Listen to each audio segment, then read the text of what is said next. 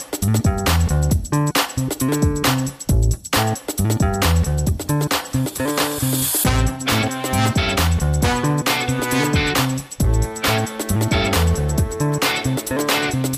Herzlich willkommen bei Psycho trifft Coach, dem Podcast, der Sinn macht. Mein Name ist Judith Brückmann. Ich bin Life-Coach mit eigener Praxis in Düsseldorf und arbeite vorwiegend mit Klienten zu den Themen Persönlichkeitsentwicklung, Beziehungsproblematiken, Krisen und Konfliktmanagement sowie private und berufliche Neuorientierung. Ich bin Kurt Neubersch und arbeite als psychologischer Psychotherapeut in eigener Gemeinschaftspraxis in Mörs, einem kleinen Ort am Niederrhein. Ich komme immer dann ins Spiel, wenn der Leidensdruck so hoch wird, dass Symptome hinzukommen. Ich bin Verhaltenstherapeut und habe meinen Schwerpunkt im Bereich Trauma und deren Folgestörungen. Wir sind also Kollegen, aber auch Geschwister, die sich hier regelmäßig zusammen über die aus unserer Sicht wichtigsten Themen aus unseren beiden Bereichen unterhalten und damit auch für alle Interessierten einen authentischen Zugang und Blick hinter manchen Kulissen schaffen wollen. Wir gehen dabei auch gerne in den Austausch und holen immer wieder Gäste mit an den Tisch. Betroffene, Kollegen und Experten, die ein bewegendes Thema mitbringen. Solltet ihr also etwas auf dem Herzen haben, ein Thema oder Fachgebiet beisteuern oder einfach euer konstruktives Feedback zum Podcast loswerden wollen, immer her damit. Ihr findet uns bei Facebook, Instagram, Twitter und Co. oder unter www.psychotriffcoach.de. Dort findet ihr auch immer alle aktuellen bzw. weiterführenden Informationen zu unseren Folgen und Gästen.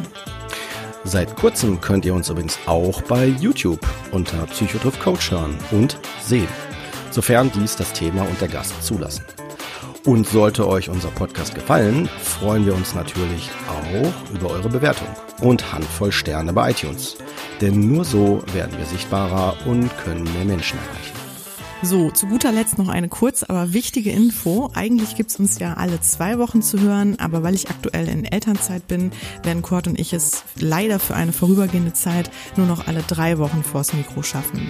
Wir hoffen hier trotzdem auf euer Verständnis und wenn ihr uns weiterhin auch euer Ohr schenkt.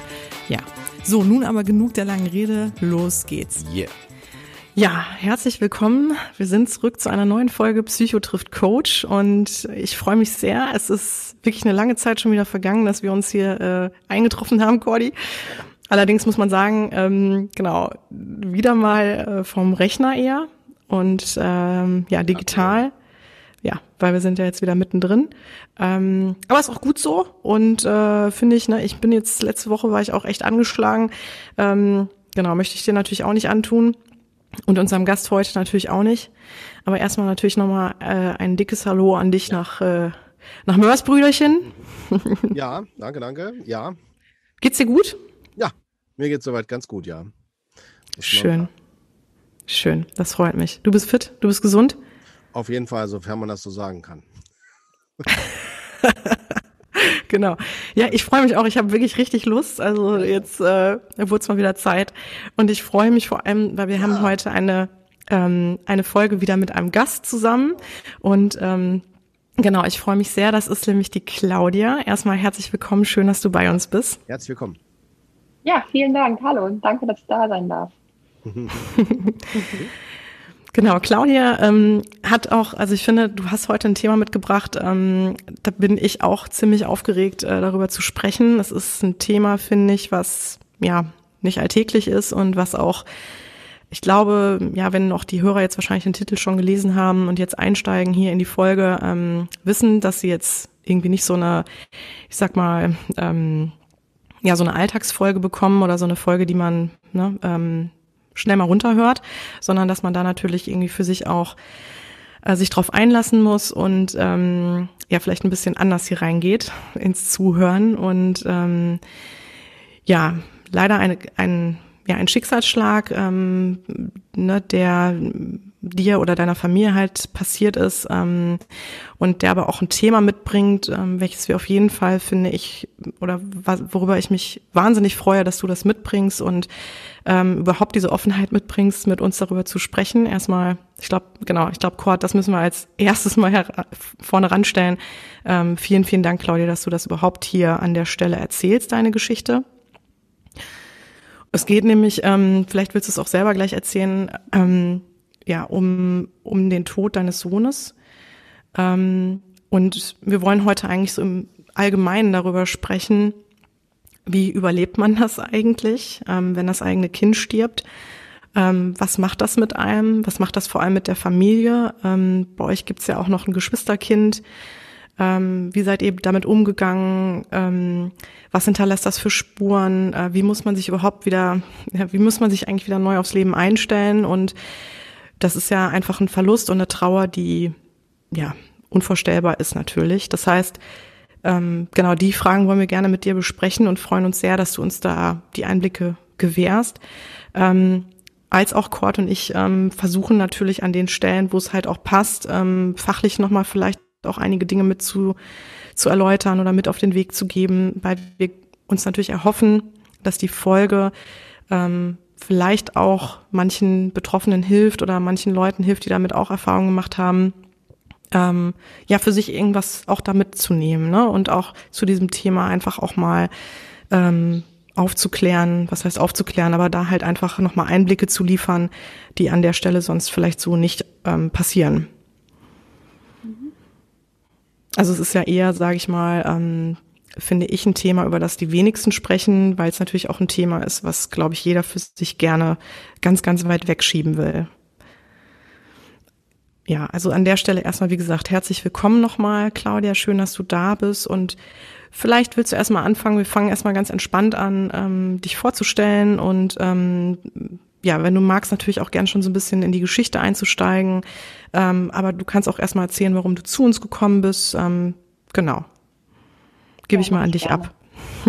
Danke.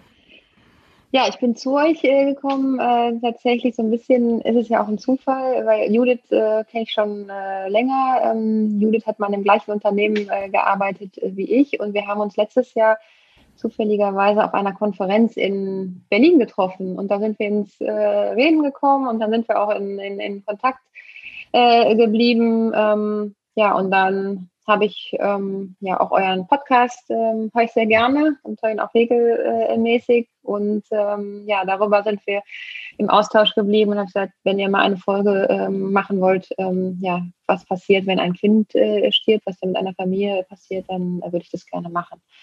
Und ich bin ähm, 48 Jahre alt, ich bin verheiratet, ähm, ja, habe zwei Kinder, ein äh, Kind, also der Mats, der ist vor vier Jahren gestorben und noch Anna, die ist zwölf Jahre alt. Und seit ähm, Ostern haben wir auch noch einen Hund. Schön. Ja, soll ich ähm, einfach mal direkt. Ähm, Wenn du magst, natürlich.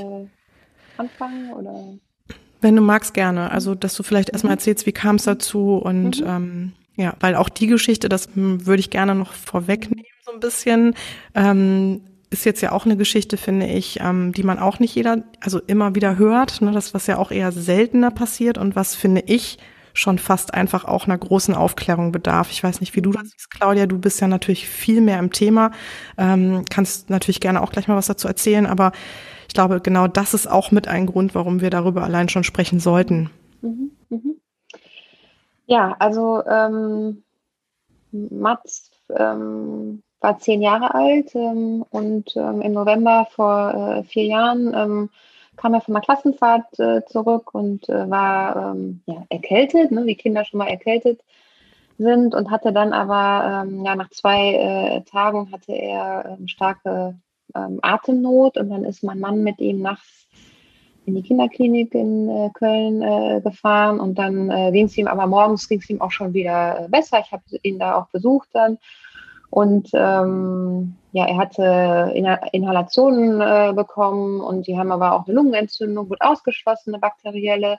Aber er musste, sollte noch eine Nacht äh, mit meinem Mann dann äh, zusammen ähm, in, in, in, der Klinik bleiben. Und ähm, ja, ich äh, war, ich kann mich deshalb auch so gut daran erinnern. Ich habe äh, damals in der Marketingabteilung ähm, oder die habe ich geleitet und ähm, ja, wir haben gerade ähm, TV-Spots gedreht und deshalb hatte ich eigentlich auch keine Zeit, aber das macht ja auch nichts, ja, weil ich meine, mein Mann war ja da, was soll man zu zweit im Endeffekt im Krankenhaus sein? Ähm, ja, und ich hatte ihn dann ja äh, auch noch besucht und da war irgendwie äh, total äh, entspannt und eigentlich wollte er sein Videospiel weiter äh, spielen und da habe ich mir jetzt irgendwie auch gar keine äh, Gedanken gemacht und abends hat mein Mann mir auch noch Fotos geschickt, dass es ihm wieder gut geht und er hat auch wieder was gegessen. Ja, und dann ähm, ist über Nacht ähm, ging es ihm auf einmal rapide schlechter und ähm, hatte starke, noch stärkere Atemnot und ähm, ja auch ähm, ja, Wahnvorstellung oder Halluzination und dann ging es äh, knall auf Fall. Ähm, da ist er auf die Intensivstation gekommen und dann haben sie ihn auch, weil er so panisch wurde, in künstliches Koma ähm, ähm, gesetzt. Und ähm, ja, ich bin dann am nächsten Morgen, nichts Böses ahnt, bin ich dann ins Krankenhaus, hatte noch Croissants mitgebracht, weil ich dachte, dann tue ich immer was Gutes. Da war er aber schon gar nicht mehr auf seinem Zimmer, sondern da auf der Intensivstation. Und äh, da, da, darf ich kurz was sagen? Ja, sehr gerne. Äh, äh, die Frage, die ich mir halt stelle, ist so, mhm. hat man dich da nicht informiert sofort, als er verlegt worden ist?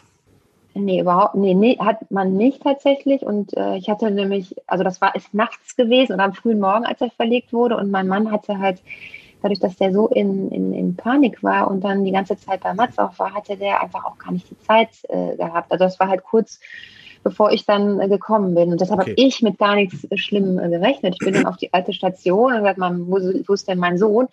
Ja, der ist jetzt auf Station F10 oder ich weiß gar nicht mehr so genau. Und da habe ich mir auch noch nichts gedacht. Da habe ich gesagt, es geht, ihm geht schon wieder besser und er ist jetzt irgendwie auf einer äh, anderen Station weiter weg von der Notaufnahme.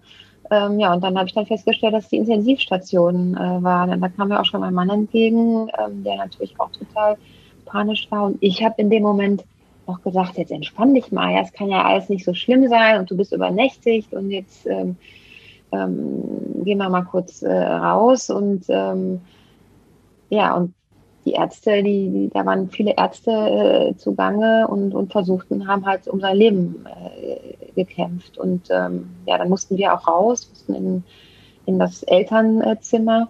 Ähm, und dann kam irgendwann kam ein Seelsorger. Und dann habe ich noch gedacht, so, wir brauchen keinen Seelsorger, wir sind noch nicht mal gläubig, ja, was geht jetzt hier, hier ab? Also in dem Moment war das für mich oder auch, und auch für meinen Mann war das noch so weit weg und dann ähm, ja eine Stunde später, also wir waren dann so lange tatsächlich in diesem Elternzimmer, weil die, wir durften nicht in, die, nicht in das Intensivzimmer, haben uns dann die Ärzte äh, geholt und äh, gesagt, dass es sehr ernst äh, aussieht. Sie kriegen ihn nicht stabilisiert. Er hat eine Sepsis und da habe ich noch gar nicht gewusst, genau, was ist denn das überhaupt, eine, eine, eine Sepsis? Ja, hat immer so Blutvergiftung. Habe ich bis dahin irgendwie immer so in Verbindung gebracht, ja, ich habe mich geschnitten oder ich habe einen Insektenstich und dann hat sich irgendwas entzündet, ja, und dann kriegt man so eine Linie und wenn die am Herzen ist, so ungefähr ist man tot. Aber ähm, Sepsis ist halt die dritthäufigste Todesursache ähm, in, in, in, Deutschland nach äh, Ach, doch. und äh, Herzinfarkt, ja.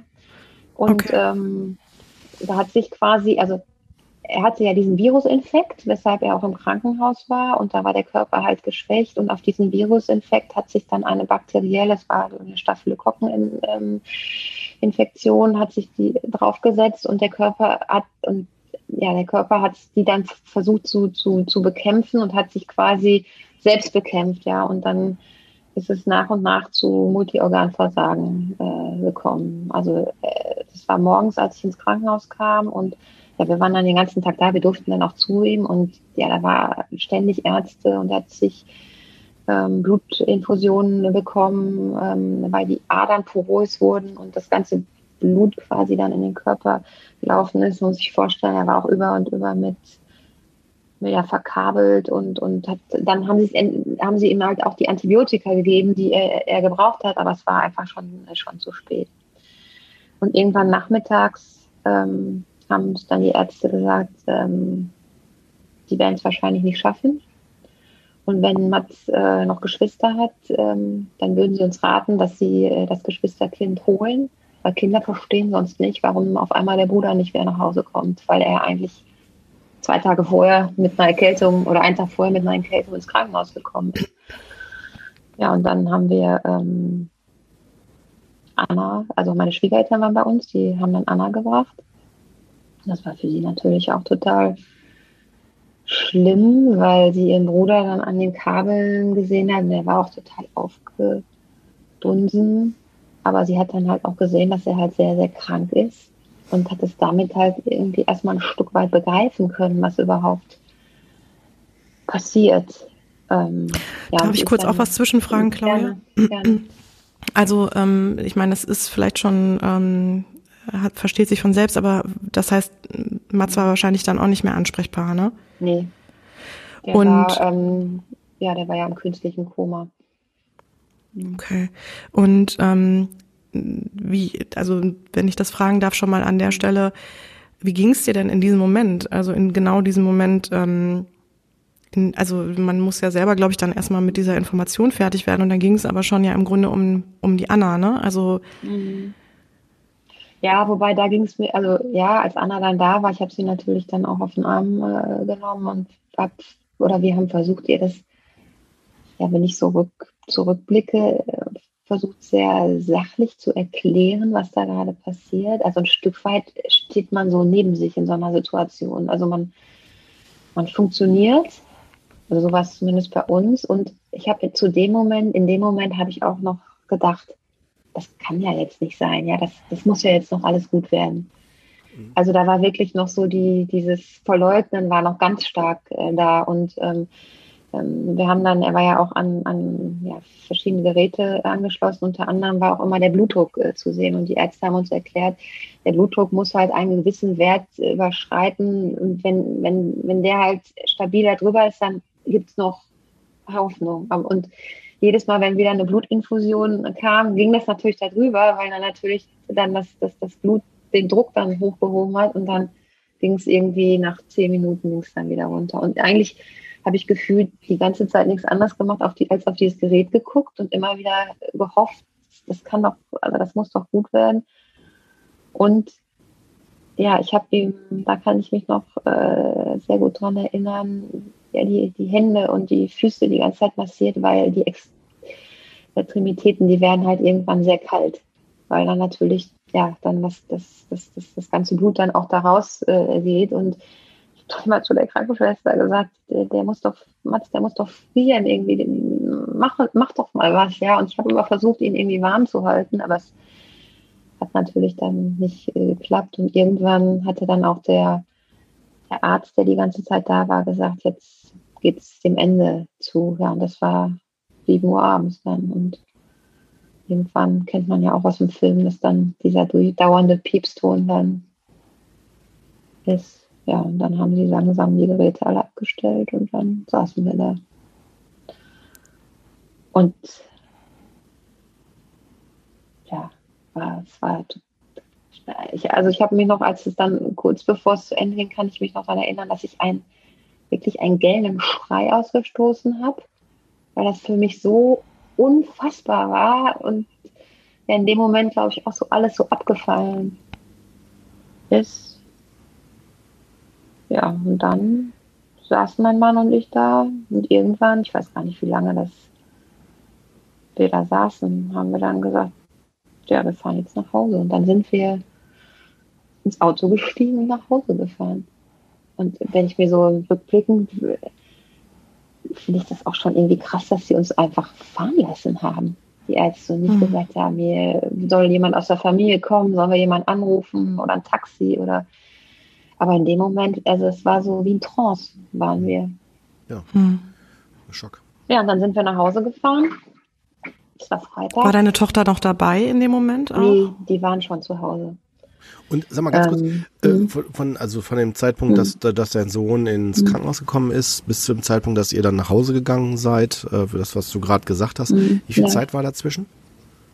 Zwei Tage? Das war, also er ist, er war eine Nacht nur im Krankenhaus also erst an dem Vortag um ja, fünf oder sechs Uhr morgens. Ähm, also es war auf jeden Fall mehr, also so früh, dass noch keine Kinderärzte geöffnet hatten. Sonst wären wir, glaube ich, zum Kinderarzt gefahren. Und es war am nächsten Tag sieben Uhr abends. Und also es, gab, es Wahnsinn. gab zu dem Zeitpunkt noch keine für euch so richtig plausible Erklärung, warum mhm. gerade euer gesunder Junge plötzlich da sowas hat, ne? Also so. Nee, überhaupt nicht. Ich habe ja. das überhaupt nicht verstanden. Ja ich habe das auch irgendwie, ich habe das intellektuell auch irgendwie nicht begreifen können, ja, was da jetzt genau passiert. Ähm, und dann, ja, da mussten wir uns erst mit tatsächlich im Nachhinein auch erstmal mit beschäftigen. Also wir sind dann auch später nochmal, äh, zwei Tage später auch nochmal ins Krankenhaus. Dann haben die uns das auch nochmal erklärt. Wir sind zu unserem Kinderarzt, der hat uns das nochmal erklärt. Wir haben im Freundeskreis äh, einen befreundeten äh, oder über Bekannte, einen Kinderarzt, der hat uns das auch nochmal erklärt. Ja, wir wollten irgendwie ja, das, das verstehen, was da überhaupt passiert ist, ja, und auch, auch so dieses Gefühl, sind wir vielleicht zu spät ins Krankenhaus gegangen, hätten wir das irgendwie, hätten wir das merken äh, müssen und äh, das war auch für meinen Mann sehr schlimm, ja, weil er ja die ganze Zeit da war. Der hat sich sehr, sehr lange Vorwürfe gemacht, ob er nicht hätte merken müssen, dass da was nicht in Ordnung war, auch im Krankenhaus schon. Mhm. Ähm, ja. Aber das ist ja auch die, Entschuldigung, Kurt, ähm, das ist ja aber auch die Frage, ne? Ähm, mhm. Hätte man das irgendwie, also um noch kurz bei dem Thema Sepsis auch ja, zu bleiben, ja. hätte man das irgendwie merken können oder verhindern können? Gibt es da überhaupt, gäbe es da eine also Möglichkeit? Bei, bei der Sepsis ist es so, ähm, da kommt es auf jede Minute an. Wenn man das frühzeitig erkennt, dann kann man, indem man starke Antibiotika äh, gibt, ähm, kann man die aufhalten. Ähm, entweder sehr schnell oder ähm, viele Sepsiskranke sind auch lange auch im künstlichen Koma, aber wachen dann vielleicht nach drei, vier Wochen wieder auf. Aber da zählt wirklich jede Minute. Und ähm, dadurch, dass er ja, also die haben ja versucht, oder die haben ja eine bakterielle Lungenentzündung ausgeschlossen, deshalb was Bakterielles wurde da gar nicht ähm, quasi mehr in Betracht gezogen, sondern halt eher eine Virusinfektion. Ähm, aber ich hatte mich dann hinterher auch mit, mit dem Professor, äh, mit einem Professor von der Sepsis-Stiftung unterhalten und er, weil die kämpfen auch dafür, dass das Thema Sepsis auch in, in Deutschland, insbesondere auch in deutschen Krankenhäusern und bei den Ärzten mehr, mehr ähm, ja, Aufmerksamkeit hat.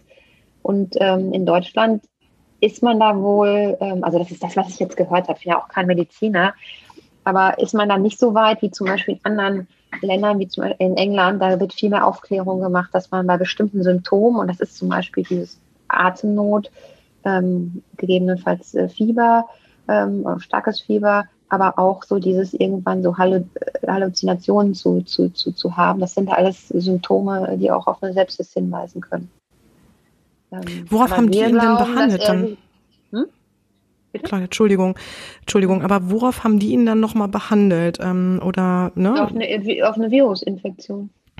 Also auf, deshalb hat er auch keine Antibiotika äh, bekommen, weil beim Virus gibst du ja keine Antibiotika. Und deshalb hat er halt diese Inhalationen bekommen und dann war erst der Verdacht, ob er vielleicht irgendwie Asthma hat, aber das hatte er ja vorher nie. Ja, aber es kann ja sein, dass vielleicht dann irgendwie plötzlich sowas auftritt, äh, aber er wurde halt nicht auf ein auf was Bakterielles behandelt. Also kann man sagen, ist es, ist es, könnte man das so runterbrechen und sagen, es ist schon ein Fehler der Klinik gewesen, dass sie das nicht entdeckt haben?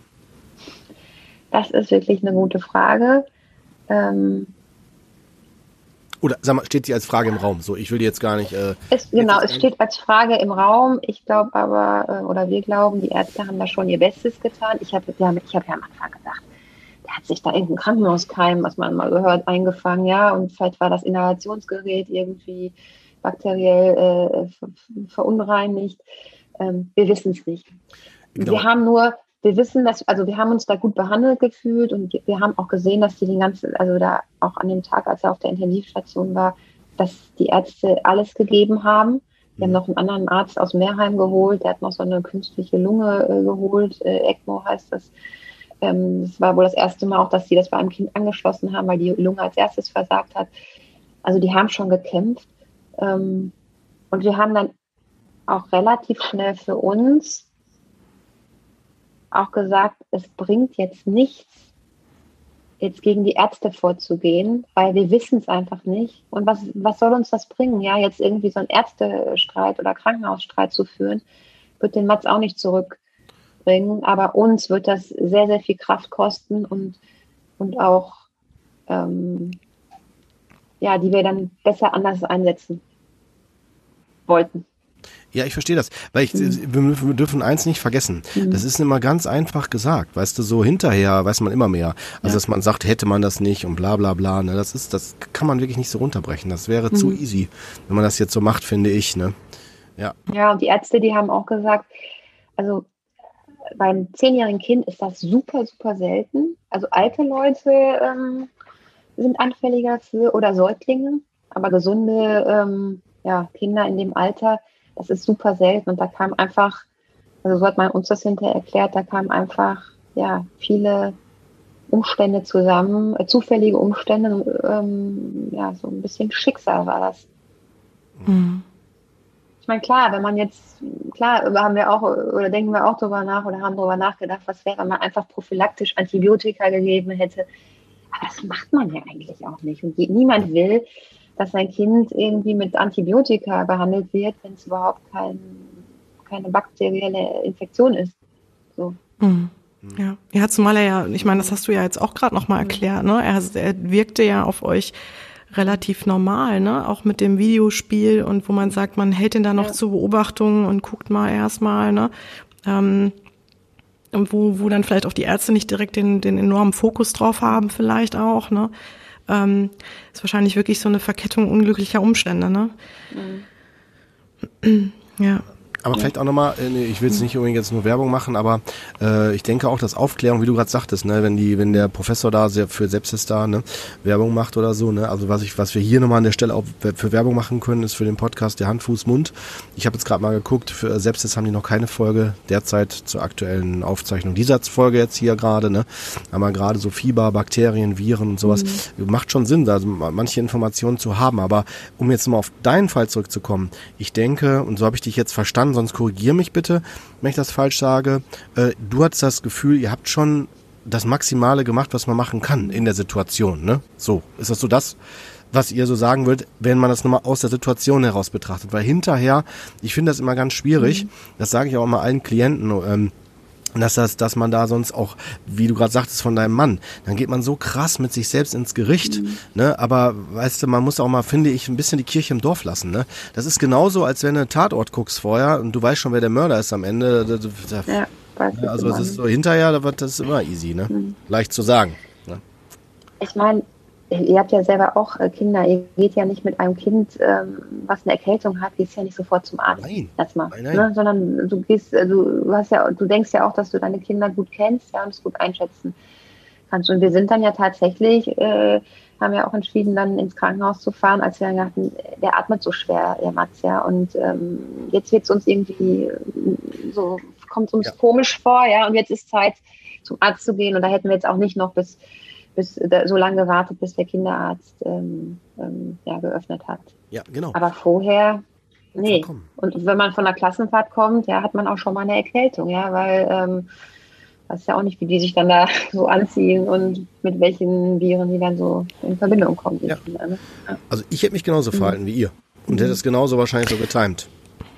Und vor allem, ihr seid ja ins Krankenhaus gefahren, das darf man ja auch nicht vergessen. Ne? Ihr seid ja wirklich dann eigentlich direkt ins Krankenhaus gefahren und habt nämlich nicht noch zwei Tage euch das angeschaut oder ne, ähm, habt gewartet, bis der Arzt aufmacht. Ähm, also ihr habt es ja sehr ernst genommen. Ich finde auch, also man sollte auf gar keinen Fall irgendwie gucken, ähm, wen da die Schuld trifft, sondern ähm, ne, das einfach, ja, äh, also ich glaube, die viel wichtigere Frage war ja dann in dem Moment, also es, wie, wie, wie habt ihr da, wie habt ihr für euch da den Weg gefunden, ähm, das erstmal zu realisieren und auch als Familie. Ne, ähm, ich stelle mir das so vor, Claudia, und ich weiß noch, als wir das erste Mal darüber gesprochen haben, ähm, fand ich sehr bewegend auch eure Geschichte, weil ich für mich persönlich, also jetzt auch, wenn man selber Kinder hat, gar nicht wüsste, wie ich das für mich persönlich schaffen würde. Also wirklich zu überleben oder damit umzugehen mit der Trauer. Ich glaube, ähm, da, da, ich glaube wirklich, ähm, dann hört sich ja eigentlich so die Welt auf zu drehen und äh, ne, man weiß eigentlich gar nicht, wie man weitermachen soll und man will vielleicht auch gar nicht.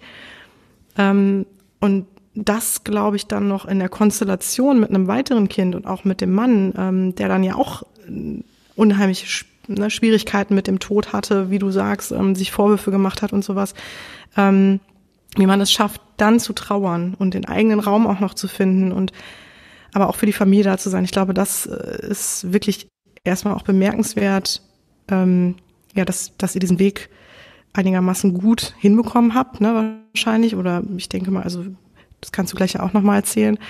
Ähm, von daher wäre meine Frage jetzt an dich, wie, was würdest du sagen, wie ist es denn dann weitergegangen? Und es gibt ja diese klassischen Trauerphasen. Ähm, Würdest du sagen, die sind auch genauso bei dir eingetreten oder wenn du möchtest, kannst du ja vielleicht uns noch mal so ein bisschen dann abholen, wie ging es denn dann weiter und was waren so für dich auch die schlimmsten Herausforderungen oder schwierigsten Themen ne, in dem Zusammenhang? Also wie es weiterging, ich weiß noch, als ich nach Hause kam, ich meine, klar, da kamen mir natürlich Anna und meine Schwiegereltern schon, schon entgegen und dann haben wir halt dann auch gesagt, dass er es nicht geschafft hat. Und dann bin ich halt mit Anna direkt ins Schlafzimmer gegangen ich wollte auch keinen äh, sehen. Ich, äh, wir beide haben dann eigentlich die ganze Zeit geweint und dann kamen aber noch andere Freunde irgendwann, weil der Thorsten, der hat nämlich, da habe ich mich mal gefragt, wie hat er das geschafft? Ja, der hat quasi den Rest der Familie angerufen, der hat unsere engsten Freunde angerufen und der hat auch die engsten Freunde, also die Familie von Mats angerufen. Und das fand ich schon unfassbar, ja, wie man sowas, ich hätte das nicht machen können. Ich wollte überhaupt keinen sehen und sprechen. Dann kamen aber auch noch ein paar äh, Freunde, meine Mutter kam auch noch, mein, mein Bruder kam äh, noch, aber ja, ich hab, die haben mich dann dann ins Schlafzimmer sind dann wieder rausgegangen. Ich bin ab dann irgendwann zum Glück mit Anna irgendwann eingeschlafen. Und ähm, wie alt war Anna da, Claudia, zu acht, dem Zeitpunkt? Acht Jahre. Alt. Okay. Und ich weiß noch, als ich morgens aufgewacht äh, bin, da habe ich ähm, ja für mich gesagt, ich muss jetzt aufstehen, weil wenn ich jetzt nicht aufstehe, ich komme nie wieder hoch. Das war so mein Gedanke und ich muss für Anna aufstehen, ich muss für Anna da sein. Sie hat auch ein Recht äh, ja, auf Eltern, die äh, irgendwie für sie da sind, ja, die ein Frühstück machen, äh, die, die ja so ganz normale Elterndinge irgendwie tun. Und das war so mein Mantra. Und ich glaube, ohne Anna tatsächlich hätte ich das überhaupt nicht geschafft. Also deshalb es ist ja schwer nochmal mit dem, mit, mit dem zweiten Kind, aber es gibt einem auch unheimlich viel, viel Energie dann, mhm. weil ja, es muss ja auch für das, für das lebende Kind da sein und, und, und, und, und, und ja, erstmal ein Stück weit funktionieren. Am Anfang ging es einfach ums Funktionieren. Ähm, ja, und dann haben wir, ja klar, dann ist ja auch erstmal darum, so ganz organisatorische Sachen, ja, Trauerfeier, wie will man eine Trauerfeier machen, was ist einem wichtig. Ich meine, vorher, wir haben uns nie damit Einäschung, ähm, eine Erdbestattung, ähm, ja, wir sind beide nicht in der Kirche, also uns war schon klar, dass Kirchlis wollten, aber da auch irgendwas zu finden, was hier so ein Beerdigungsinstitut, das war ja schrecklich, die waren überhaupt nicht damit vertraut, irgendwie mit eine Kinderbeerdigung, ja, also alles, was sie uns vorgeschlagen, das fanden wir einfach nur schlimm. Und dann haben wir auch ganz viel selber organisiert. Und das war uns irgendwie, das war uns total wichtig, dass wir eine Trauerfeier äh, hatten, die zu Mats gepasst hat und die zu uns gepasst hat. Wir haben dann einen ganz tollen freien Redner auch gefunden, ähm, ja, der auch eine tolle Trauerrede dann gehalten hat. Und das sind alles so Dinge, die einem, ist so, glaube ich, so ein bisschen auch schon der Anfang so des Prozesses, ähm, ähm, wie man es wie man's verarbeitet. Und ja, mhm. so lange funktioniert man halt irgendwie. Und nach der, äh, nach der ähm, Beerdigung haben, sind wir auch erstmal gefühlt so ein bisschen in so ein Loch gefallen. Da ist irgendwie ganz viel abgefallen von uns, aber auch so, so dieses Jahr und was jetzt. Mhm. Ähm, was aber ganz toll war, äh, das hatte ich ja auch schon äh, erzählt, Judith, also wir haben da auch nochmal gemerkt, was wir für einen tollen Freundeskreis äh, haben. Also unsere engsten Freunde, die waren von Anfang an äh, wirklich für uns da und eigentlich gerade am Anfang, jeden Tag war, kam jemand, ja, und die haben einmal gesagt, ihr könnt uns wegschicken. Ähm, das ist überhaupt nicht schlimm, ja, ähm, aber wir sind für euch da und wenn du jemanden zum Reden brauchst oder eine Runde spazieren gehen willst oder haben die mal Essen gemacht. Haben mal, so viel können wir überhaupt nicht essen, wie ihr immer hier zu essen äh, bringt. Aber das hat sehr, sehr gut getan, weil ähm, ich glaube, Trauernde, die haben selber gar nicht die Kraft und die Energie, äh, andere Leute ähm, oder ihre Freunde anzurufen und sagen, komm doch mal vorbei. Und ähm, deshalb war das so dieses Angebot, ich bin jetzt da wenn, wenn ich dir helfen kann, dann, dann bleibe ich auch da. Und wenn du äh, allein sein willst, ist auch okay. Das hat sehr gut getan. Und das ähm, ja, ist mir auch nochmal so ein, so ein Anliegen, ähm, weil für viele ist es ja auch, und mir ging das vorher auch so, schwierig mit, mit Trauernden umzugehen, weil man ja denkt, man will ihnen nicht so zu nahe zu treten, treten und lass sie doch erstmal in Ruhe und ähm, muss sie in den Raum lassen. Und so, was wir erlebt haben oder auch selber gespürt haben, so dieses einfach Dasein und nicht irgendwie sich zurückzuziehen, ja, und, und keine Scheu zu haben, das hat einfach wahnsinnig gut getan und, und, und wahnsinnig geholfen, weil ich glaube, so alleine packt man das irgendwie auch nicht. So, das, das, das ist einfach zu, zu, zu schwierig. Ich weiß ja. auch, wenn ich dann noch gerne. Wenn ich da noch äh, genau was auch mit zu beitragen kann. Also ich weiß noch, ich habe das, ich war ja damals dann nicht mehr in dem Unternehmen, in dem wir zusammen waren und habe das wirklich nur am Rande mitbekommen. Und ich fand das wirklich, es hat mich auch so berührt. Und äh, ne, also ich meine, das also diese Geschichte von euch, dieser Schicksalsschlag, der ist einfach auch, wie soll man das sagen, also den, das ist einfach auch eine Geschichte, die, die berührt, ne? Und ich glaube, das hat wirklich Wellen geschlagen damals. Also ich ähm, hatte euch auch echt so oft in Gedanken, ähm, obwohl wir uns da in der Zeit, sage ich mal, gar nicht so kannten und auch gar nicht so oft gesehen hatten und zu dem Zeitpunkt schon gar nicht mehr, ne? Aber mhm. ähm, ich glaube, dass einfach sehr, sehr viele mit euch mitgefühlt haben. Ähm, das ja. hatte ich dir ja damals auch schon gesagt. Ähm, ja. Ist, es für dich okay, wenn wir in so ein paar Details reingehen? Weil ich glaube, das könnte mhm. den Hörer auch äh, sag mal, interessieren oder Betroffene interessieren. Ne?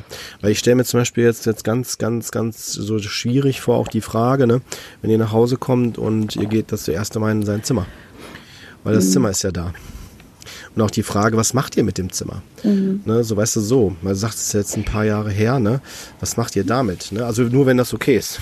Nee, das ist, das ist, das ist okay. Das ist auch eine gute, äh, mhm eine gute Frage. Ich hatte tatsächlich so am Anfang gedacht, ähm, naja, man muss das jetzt ja nicht irgendwie so wie so ein Museum äh, stehen lassen, äh, das Zimmer. Ähm, da können wir ja irgendwas anderes mitmachen. Aber wir haben sehr, sehr lange gebraucht tatsächlich, ähm, um das Zimmer ja, umzugestalten oder einem anderen Zweck dann irgendwie zuzuführen. Und weil es halt sonst, weil es so endlich, so endgültig dann wäre. Ja? Ähm, weil wenn du es einmal quasi, sagen wir mal, dich, dich auch von Sachen trennst und, und einmal die Dekoration dann, dann, dann abnimmst. Immer zwar Schalke-Fan, der hatte auch so ein großes Wandtattoo von Schalke, da stand blau und weiß ein Leben lang. Da habe ich auch noch gedacht, ja, das hatte dann aber eine ganz andere Bedeutung, ähm, als er sich eigentlich äh, gedacht hat.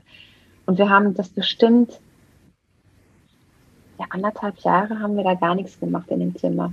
Also ich bin öfter mal reingegangen mhm. tatsächlich und habe mich da dann in sein Bett gelegt, weil ich habe mich ihm da sehr nah gefühlt. Mhm. Thorsten ist das super schwer gefallen, da, da, da, da reinzugehen. Ähm, und nach und nach, ja, irgendwann habe ich dann gesagt, so ich möchte da jetzt, ähm, ich habe dann da quasi so mein Zimmer rausgemacht und dann haben wir irgendwann ja die ganzen Aufkleber da abgemacht und das war aber schon auch irgendwie so ein Stück weit so die, die Trauerverarbeitung, ja. Und das so, das, das ist dann zu dem Zeitpunkt passiert, wo wir auch bereit dazu zu waren, auch mhm. beide bereit äh, waren, ja. Und ich glaube, das ist auch super wichtig. Und jetzt ist es halt ein Zimmer, was immer noch ein, also auf der Tür steht auch immer noch äh, in Holzbuchstaben Matz, das haben wir auch nie abgemacht und es ist halt so, es ist mein Zimmer, ja, ich ähm, nutze das auch als Arbeitszimmer. Äh, ähm, da ist auch ein Gästebett drin, aber es ist so, das ist noch ganz viel von ihm auch. Also seine Lieblingsbücher sind da noch drin. Ähm, ich habe es gelb gestrichen. Gelb ist eigentlich überhaupt nicht meine Farbe, aber weil seine Lieblingsfarbe gelb äh, war, da hängen auch Bilder von ihm. Ähm, Im Schrank sind auch noch so seine Lieblingsspielsachen, äh, aber von vielen Sachen, die ihm selber nichts bedeutet haben, haben, haben wir uns auch, äh, haben wir uns auch getrennt. Mhm. Ich hab, wir haben damals auch relativ schnell ähm, an einen guten Freund von oder an seinen besten Freund. Ich hatte ihn gefragt, ob er ein paar Sachen haben will. Ähm, und der wollte gerne ähm, tatsächlich auch ja, einige von seinen Klamotten haben. Und mhm. die habe ich ihm, haben wir ihm geschenkt und das fanden wir wieder schön, weil also für seinen Freund war es irgendwie, glaube ich, auch ein Teil der Trauerverarbeitung. Und ja, für uns war es irgendwie schön zu sehen, dass, dass, dass er halt auch an Mats denkt. Also das mhm ist eh immer so ein Thema. Ja, wenn wir, wenn wir auch feststellen, dass heute noch Leute an ihn denken, tut uns das gut. Ja, so. das glaube ich. Ja, das, das fängt ja auch schon da an, glaube ich, als er nach Hause kommt und neben dem Zimmer allein am Tisch sitzen, ne, da wo er sonst gesessen ja. hat, ne? oder oder? Am Anfang haben wir immer versucht, haben wir immer noch vier Teller rausgeholt, ja, und dann ach nee, ja, nur noch drei. Ja. Ne? Oder auch im Flur, ne? Ähm, da ja. standen ja auch noch die Schuhe und, und, und die Jacken hingen da ja noch, ne? Und die, die, der in die, in die Ecke gepfefferte Ranzen, der lag da äh, noch und ja, genau. ja, und am Anfang hast du auch immer irgendwie gedacht, jetzt kommt da gleich irgendwie mit dem Fahrrad fast um die Ecke äh, gefahren äh, und sagt, boah, ich hab Hunger. Oder so vom, von der Schule oder vom Fußballtraining. Ja. Ähm, ja. Aber ich stelle mir vor. Ja, zumal, weil es auch so. Hm? Ja. Ja.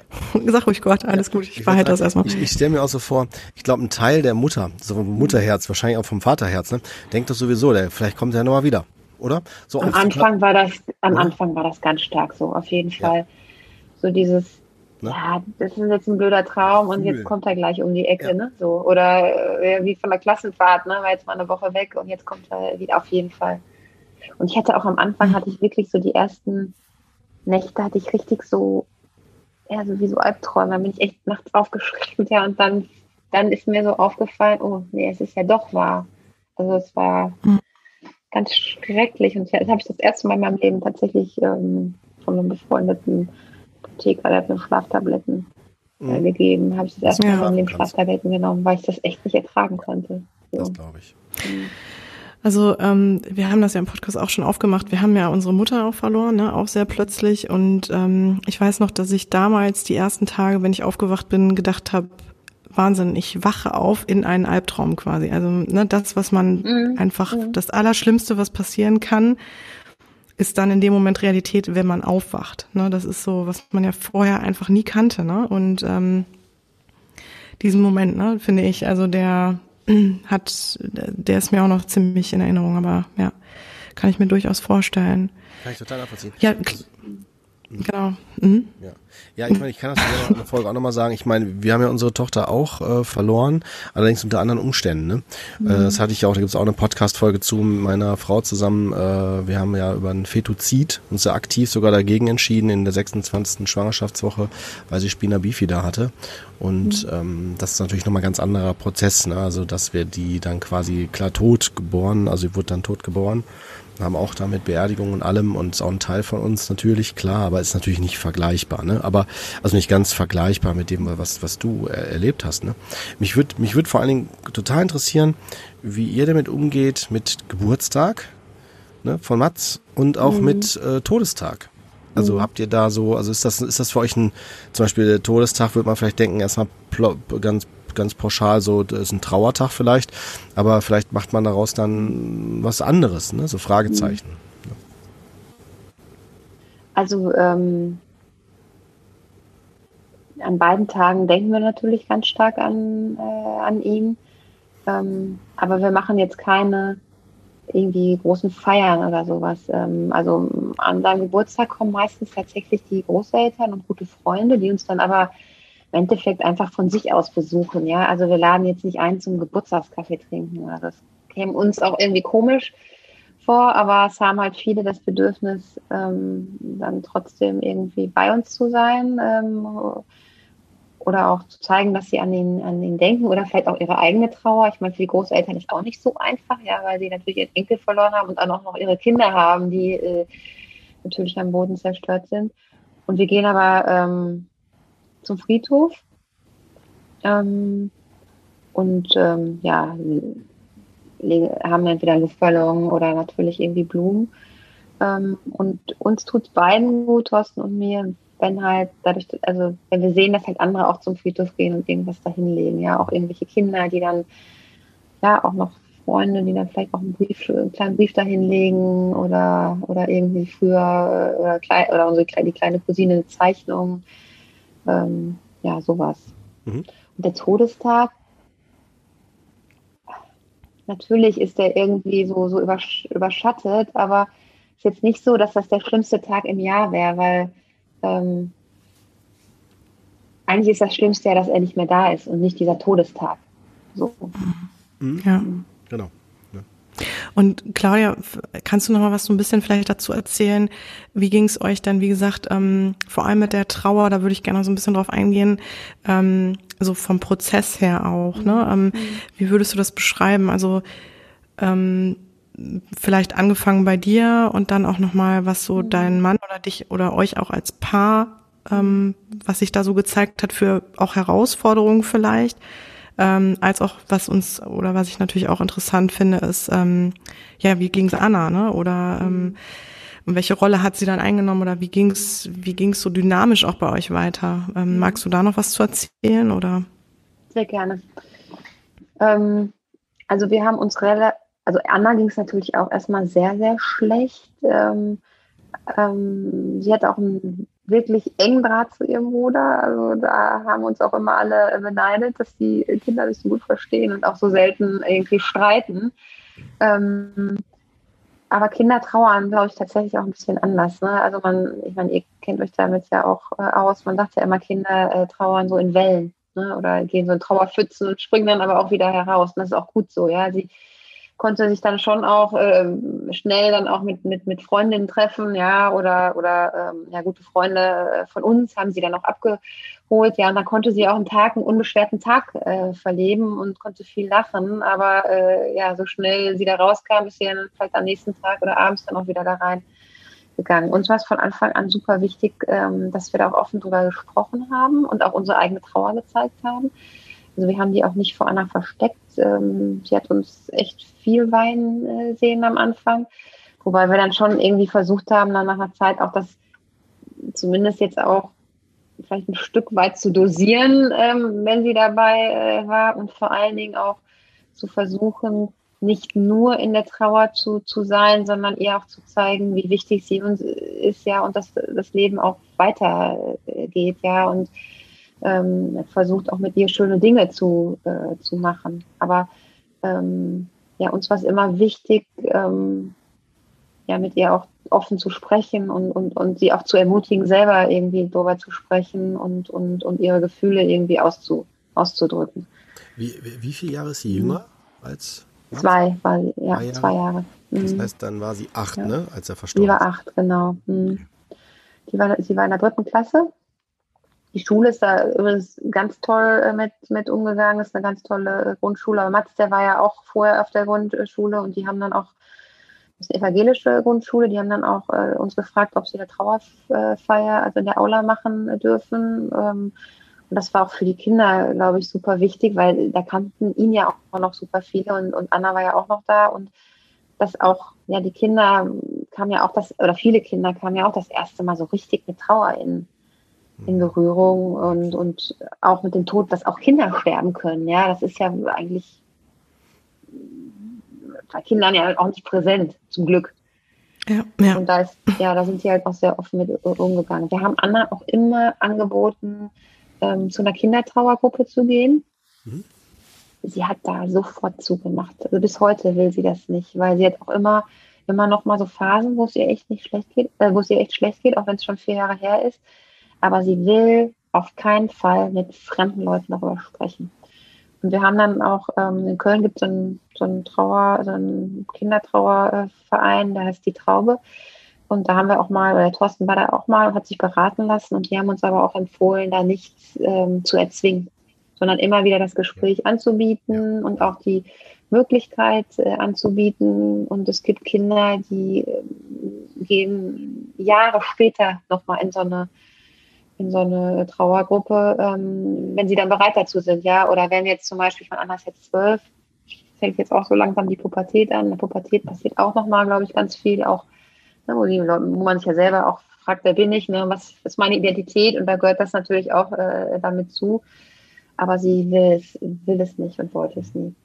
Und da mhm. habe ich mir auch immer viel Sorgen gemacht, so muss ich sie nicht mehr drängeln, ja, verpassen wir da nicht irgendwas, aber haben wir doch am Ende, am Ende darauf gehört äh, und, und für uns irgendwie erscheint es richtig, sie nicht zu, zu irgendwas zu zwingen. Mhm. Ob es jetzt richtig ist, keine Ahnung. Mhm.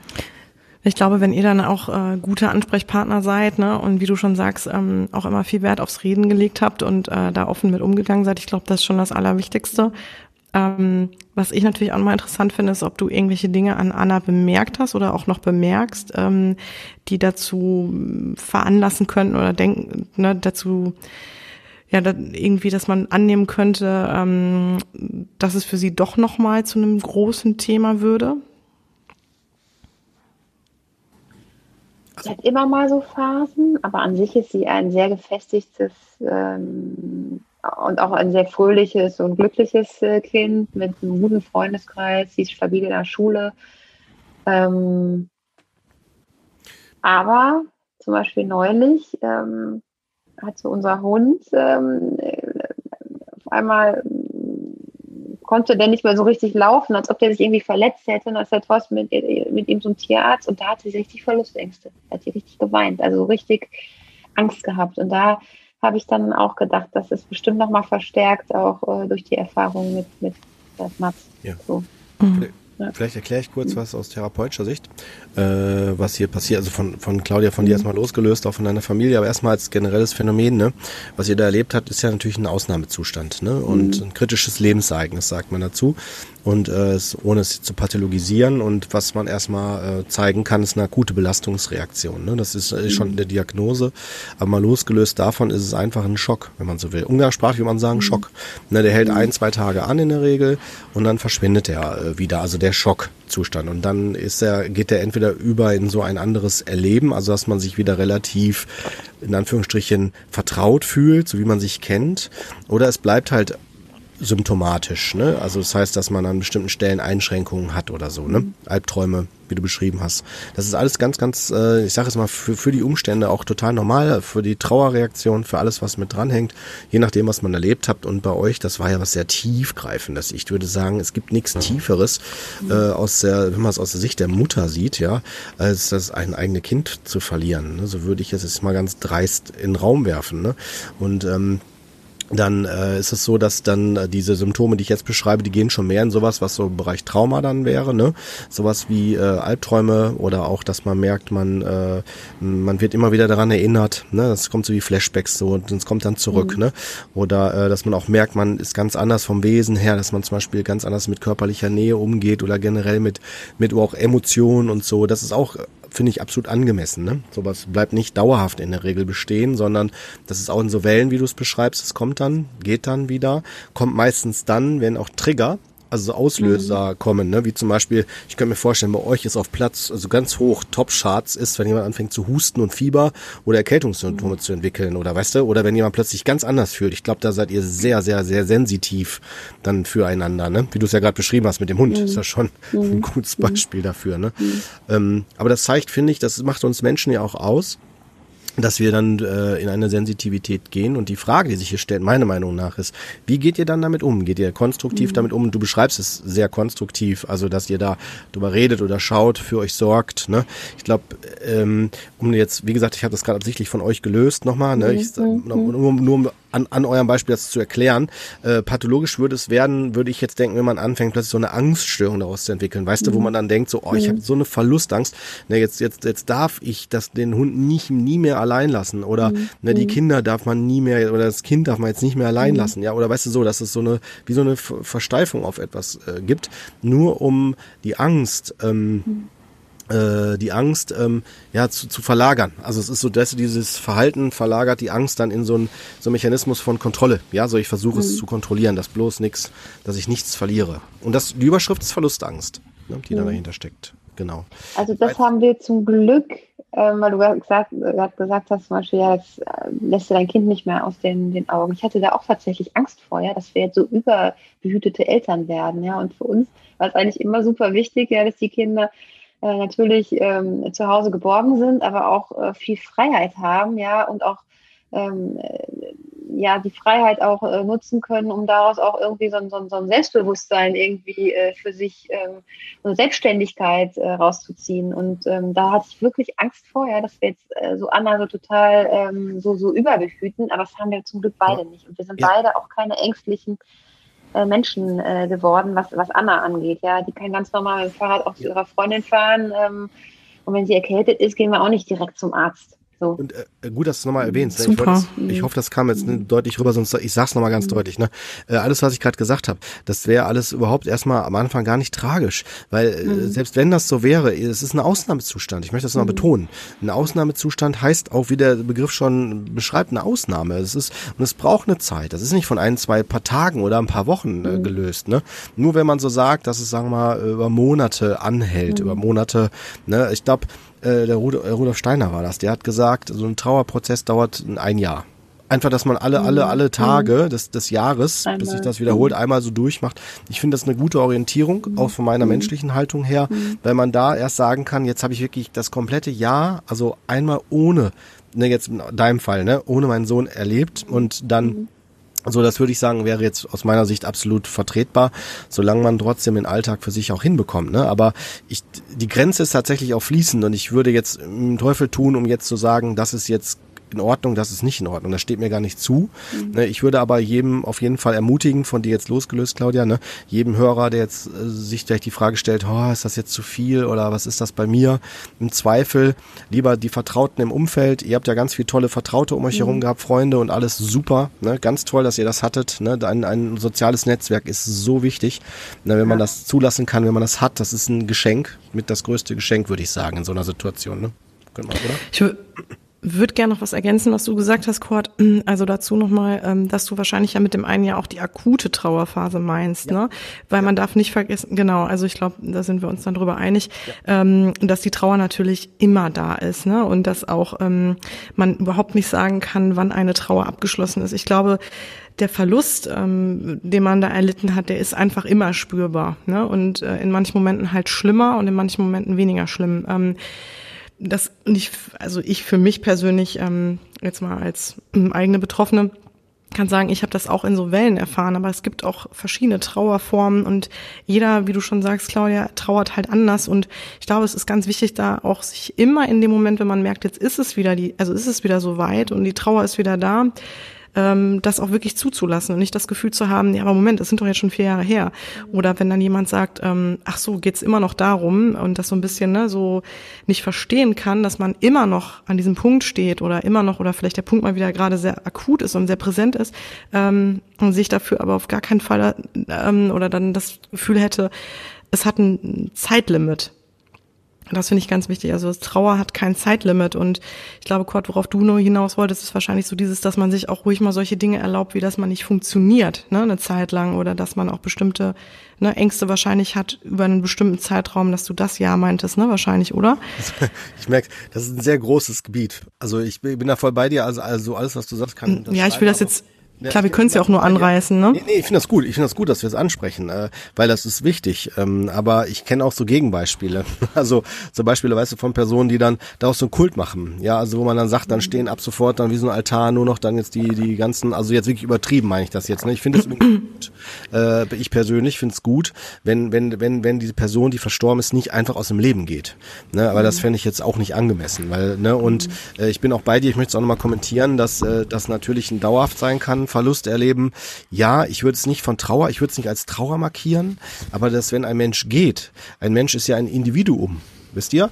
Und das, das kann gar nicht ersetzt werden, das geht gar nicht, weil es ist, der, der, dein Sohn ist einzigartig, Claudia, und der, den gibt's nicht zu ersetzen, der geht gar nicht zu ersetzen, selbst wenn man jetzt als Familie, ich, ich glaube, bei euch war es jetzt nicht das Thema, ne, aber wenn man sich jetzt entscheidet, möchte noch ein Kind bekommen, um das dann Wir zu... waren zu alt. Okay, okay. selten, das ist nicht selten eine Strategie, zu sagen, so dann, okay, dann äh, setzt man nochmal nach, ne? So, damit ist es nicht jetzt abwertend oder bewertend gemeint bezogen auf das Kind, was man verloren hat, sondern um das Gefühl vielleicht auch zu haben von ganz oder ne, dass da noch was das kommt. Das ist, ist, ist, ist nicht bei allen, aber ich kann das total verstehen, ehrlich hm? gesagt. Also ja. ich glaube, wenn, wenn, ja? wenn, wenn ich, ja, wenn wir jünger gewesen wären, oder ich zumindest, ich hätte äh, gerne noch mal ein Kind ja. gewollt. Ne? Mhm. Das ist nicht selten. Darf ich mal fragen, wo der Gedanke herkam bei dir, Claudia? Ja, also jetzt nicht, nicht, also so genauso wie Kurt gesagt hat, nicht um Mats zu ersetzen, aber für mich irgendwie, also wir wollten eigentlich nie ein Einzelkind, ne? Wir wollten immer eine größere Familie mit äh, ja mindestens zwei Kindern. Und es fühlt sich so, ich, ich, ich vielleicht so fürs Familiengefüge hätte das vielleicht gut getan. Ne? Mm, so. Verstehe. Ja. Vielleicht nochmal Claudia, Entschuldigung, wenn ich dir mal den, den, den, den, wieder den Fokus wegnehme von dir. Komm sofort zu dir zurück. Nee, alles gut. Wichtig zu betonen, mhm. äh, weil das da das kenne ich aus meiner Arbeit aus der Kinderklinik. Ne, das ist tatsächlich nicht unwichtig, weil ähm, du hast das super gerade formuliert, Claudia. Äh, solange man das nicht ersetzt, das Kind, ne, weil es mhm. gibt natürlich auch Fälle, wo man vielleicht den gleichen Namen nimmt oder wo es äh, der der gleiche Namen im Vorname als Zweitname mhm. dann kommt, wisst mhm. ihr? Dann hat dann Kind das Kind automatisch sofort einen Auftrag, das neue Kind. Es soll mhm. irgendwas ersetzen und das das aus meiner Sicht geht das gar nicht. Deswegen an alle Hörer auch gerichtet, ne? Jeder Mensch ist einzigartig. Das, das, das geht gar nicht. Das ist, und das ist auch gut so. Ja, das ist, finde ich, auch nicht gut. Also, dass da jemand ersetzt wird. Wisst ihr? Ja, aber ich glaube, dass du beschreibst, Claudia, ist dieses Gefühl von wieder ganz zu sein, ne? So dieses, ne? So, das war das, glaube ich, ne? Ja. Und ähm, ja, aber wie würdest du denn auch beschreiben, Claudia, hat es denn dann, also was, was hat es so mit eurer Familie dann auch gemacht? Ähm, wie ist es so, ähm, also ja, vielleicht genau, also vielleicht auch erstmal partnerschaftlich und Du kannst auch gerne schon darauf eingehen, Claudia, was euch geholfen hat. Also was ähm, waren denn die Themen, genau, ne, sowas jetzt auch wie zum Beispiel der Gedanke doch noch an ein weiteres Kind, ne, den ihr dann verworfen habt. Aber ich meine, äh, du sagtest jetzt auch Freunde, ganz wichtig. Ähm, Reden ganz wichtig. Was würdest du noch beschreiben, ist in so einer Situation, die wirklich wahrscheinlich für viele einfach nicht nachvollziehbar ist, ähm, enorm bedeutend? Also wir haben am Anfang äh, oder relativ schnell haben wir tatsächlich, äh, wir beide ähm, eine Trauergruppe besucht für verwaiste Eltern.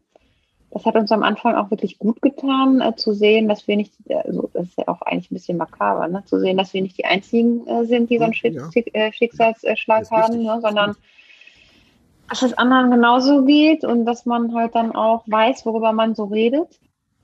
Weil es Aber nach ein paar, ist. ja, aber irgendwann hat uns das auch, also ja, irgendwann nicht mehr geholfen. Da hat uns das eigentlich eher deprimiert, weil man immer wieder diese gleichen traurigen Geschichten äh, gehört hat. Dann haben wir das auch nicht mehr gemacht.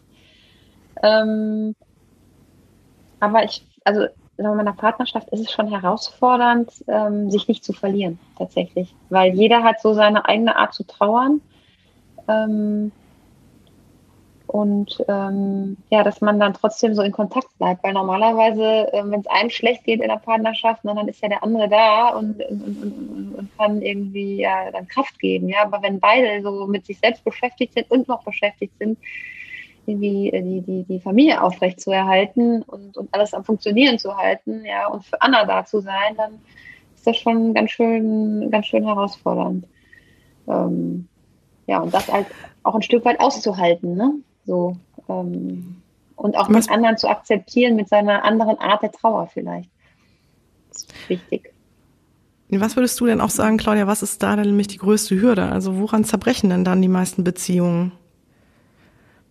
Ich glaube tatsächlich, also es zerbrechen ja viele äh, Beziehungen an so einem Schicksalsschlag. Ich glaube tatsächlich, ähm,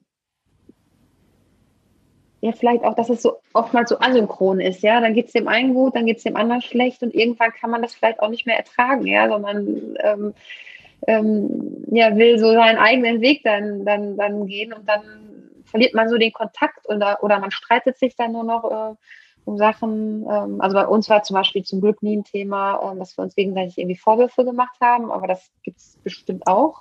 Und das ist ja schon mal ganz schlimm. Ähm, ähm, ja, und ich glaube, ja, das sind so Sachen, woran man zerbricht. Mhm kann es gar nicht irgendwie besser, ich kann es gar nicht besser, äh, besser sagen, weil ich kenne jetzt ja auch nur unseren, unsere, unsere Situation. Ja, aber ich könnte mir vorstellen, dass mhm. ihr auch, äh, das glaube ich, das wird ja immer wieder so behauptet, ne, mhm. ne, äh, auch Reden wichtig ist, ne? Also jeder, also mhm. wie passt zu euch, ne? Also Reden ist ja ein vielfältig, muss ja nicht immer nur quatschen, sondern kann ja auch mhm. nonverbal da sein, äh, mhm. so, ne? Und gucken, wo es gerade passt. Ne, brauche ich jetzt gerade mehr Raum für mich? Mhm. Brauche ich das ja. wieder mit, mit dem Paar, Partner, ne? Ist das so ja. auch so? Würdest du das so sagen? Habe ich das so richtig verstanden? Oder? Auf jeden Fall, auf jeden Fall. Genau. Und, ja, einfach so, so, so für den anderen auch da sein und den anderen auch zu akzeptieren in seiner, in seiner Art der Trauer. Mhm. Das hört sich auf jeden Fall, finde ich, bei euch so sehr nach einem unterstützenden System an, ne? Und ähm, ja sehr auch auf den anderen bedacht, ne? Also dass man trotzdem also natürlich ähm, so den Raum für sich bekommt, als auch den anderen halt in dem lässt, wo er steht gerade. Und ich glaube, das ist auch ähm, so wahrscheinlich der Schlüssel jetzt gar nicht nur unbedingt in einem Trauerprozess, sondern grundsätzlich, ne, dass man halt sagt, ähm, man auch sehr, ja, selbst wenn so eine Situation natürlich erstmal ganz viel Raum für einen selbst erfordert, ne, dann noch bei den anderen zu bleiben, bei den anderen Bedürfnissen und sich dann nicht aus den Augen zu verlieren. Ich glaube, das ist wirklich eine Kunst und ein Spagat und wahrscheinlich auch sehr kräftezehrend, als du das gerade so fand ich von deiner Tochter beschrieben hast. Was ich mir auch sehr schwierig vorstelle, ist diesen, ja, diesen Moment, ähm, dass man quasi eigentlich um das erste Kind trauert oder das, sagen wir das eine Kind trauert und dem anderen Kind aber wirklich nicht spiegeln will, es geht gerade nicht um dich, ne, sondern also, ja. sondern ich bin auch hier für dich präsent und aber Fall. genau, ne, wahrscheinlich ist das ja auch eine ein riesen Kraftakt gewesen für dich, Claudia, oder? Das war auf jeden Fall, das war auf jeden Fall ein Kraftakt. Ähm, Trauer ist übrigens auch sehr anstrengend. Ähm, also wir waren auch immer abends sehr, sehr müde und auch irgendwie müder als sonst. Und das, das habe ich nämlich auch mal gelesen, dass es halt so sehr, sehr kräftezehrend ist.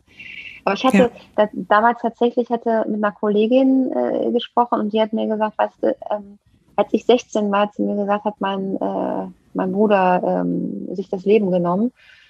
Und die Eltern haben eigentlich nur noch dem toten Kind hinterher getrauert und sie war so für die Eltern so gar nicht mehr präsent und das war für sie super schlimm und super, äh, dann auch super traumatisch. Und das habe ich irgendwie immer so im Hinterkopf äh, gehabt.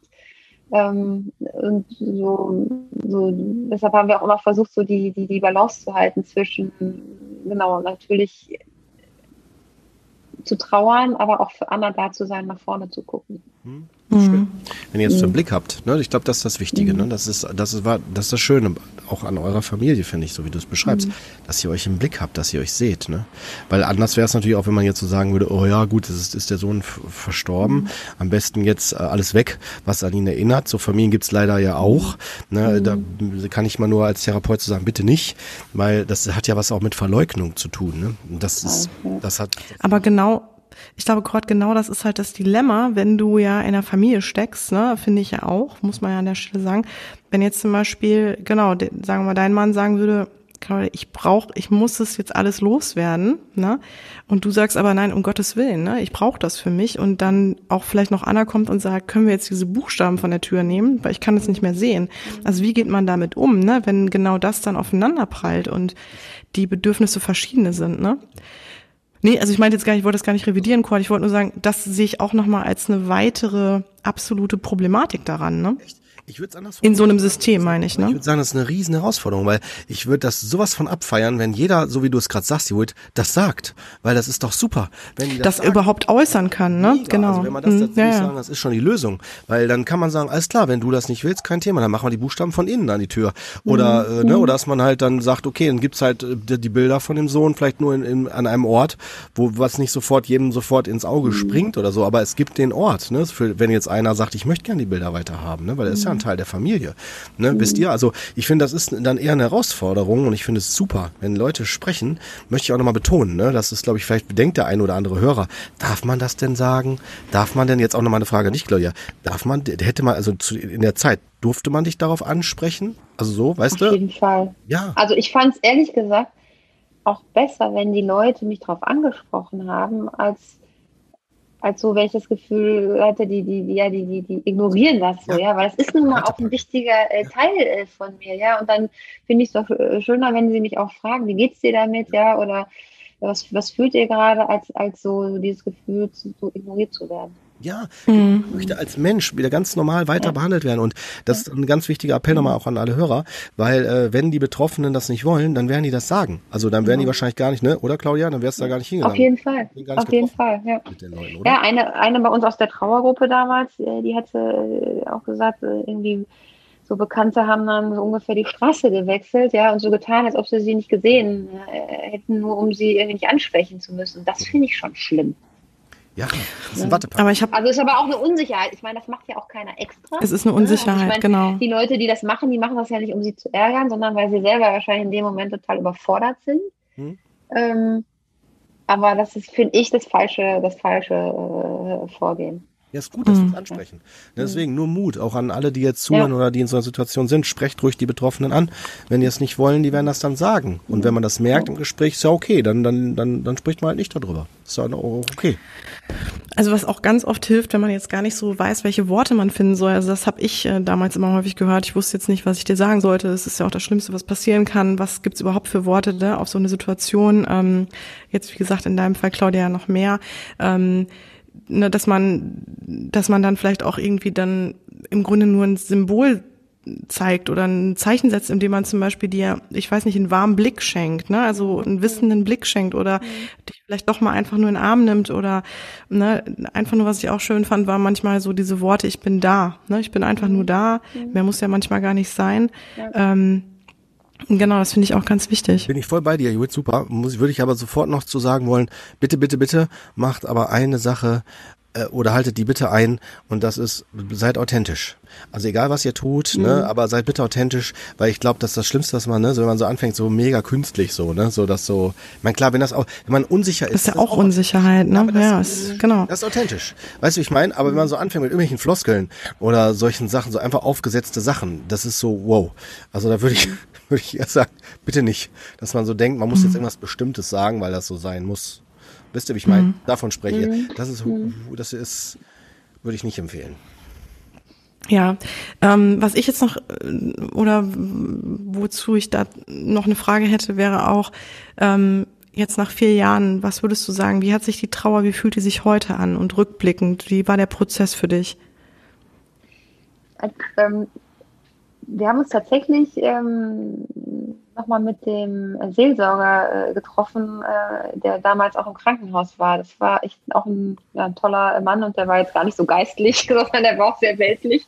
Und, weil der hatte nämlich selber, der hatte selber auch einen, ähm, seinen, seinen Sohn verloren. Deshalb konnte der natürlich auch, wusste er, wovon er äh, äh spricht. Und der hatte damals gesagt, so das erste Jahr, so wie du es auch gesagt hast, Kurt, ist das Allerschlimmste.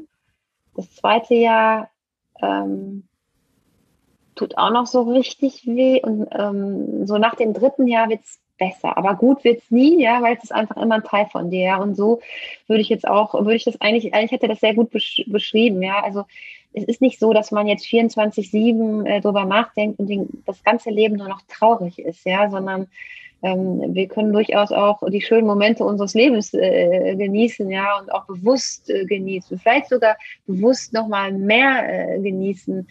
Ähm, aber es ist einfach irgendwie ein Teil von, von uns. Ja, und es wird es auch immer sein, weil die Familie wird nie wieder so sein wie, wie vorher und so dieses, dieses super Unbeschwerte, ja, das ist ein, ist ein Stück weit weg äh, gegangen. So. Aber, aber jetzt mal eine Frage. Mhm. Das fände ich jetzt ganz mhm. wichtig. Das haben wir noch nicht angesprochen. Aber mich würde mal interessieren, wie ist denn so eure Vorstellung? An, an was glaubt mhm. ihr denn? Also seid ihr als Familie einig da? Also so zum. Beispiel, was ist eure Vorstellung von, von, warum ist man hier? Also in Bezug auf, mhm. sieht man sich nach dem Tod wieder?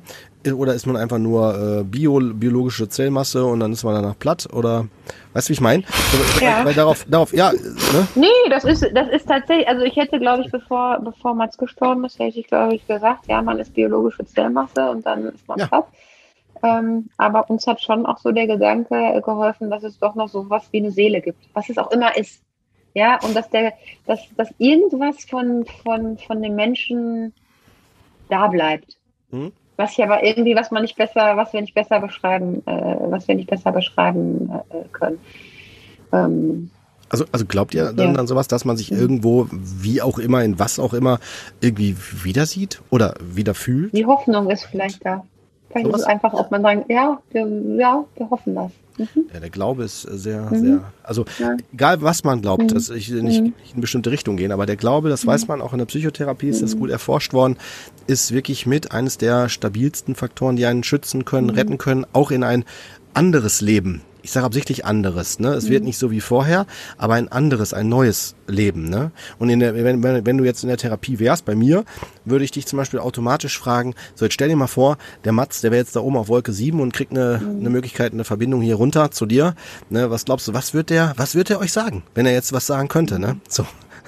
der wird doch bestimmt, ich weiß nicht, ich kenne jetzt den Mats nicht, ne? Mhm. Aber ich glaube, der wird jetzt nicht bestimmt nicht sagen, so bitte trauert jetzt bis. Äh aber, aber das haben wir tatsächlich auch, äh, genau, mit dieser Frage haben wir uns auch äh, sehr früh beschäftigt und weil er war halt, ja, er war so ein sehr unbeschwertes äh, Kind und der hat so das Leben ge genossen und das Leben genießt, äh, ge geliebt, ja. Und ähm, ich habe damals auch mal gesagt, der Mats, der wird nicht wollen, dass wir unser Leben lang jetzt traurig sind.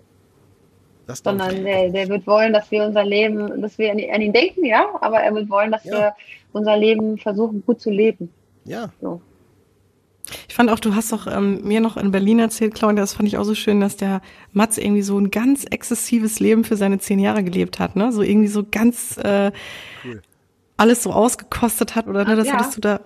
Ja, genau. Der, er hat so, So ein bisschen, als wüsste die Seele das schon, ne? Ja, Ja, erlebt. tatsächlich. Ich meine, wir fragen uns schon auch manchmal, ob das, also, oder ich frage mich manchmal, ob es sowas wie ein Schicksal gibt, ja, eine Bestimmung. Ich weiß es natürlich nicht. Ähm, aber wenn, hat er zumindest seine zehn Jahre, hat er sehr, äh, sehr gut äh, und intensiv gelebt. So. Schön. Ja. Du hast gerade, darauf würde ich gerne noch eingehen, ähm, gesagt, dass du so ein bisschen die Unbeschwertheit verloren hast, ne? Ähm, genau. Willst du ja, das also, ja, so dieses, ähm,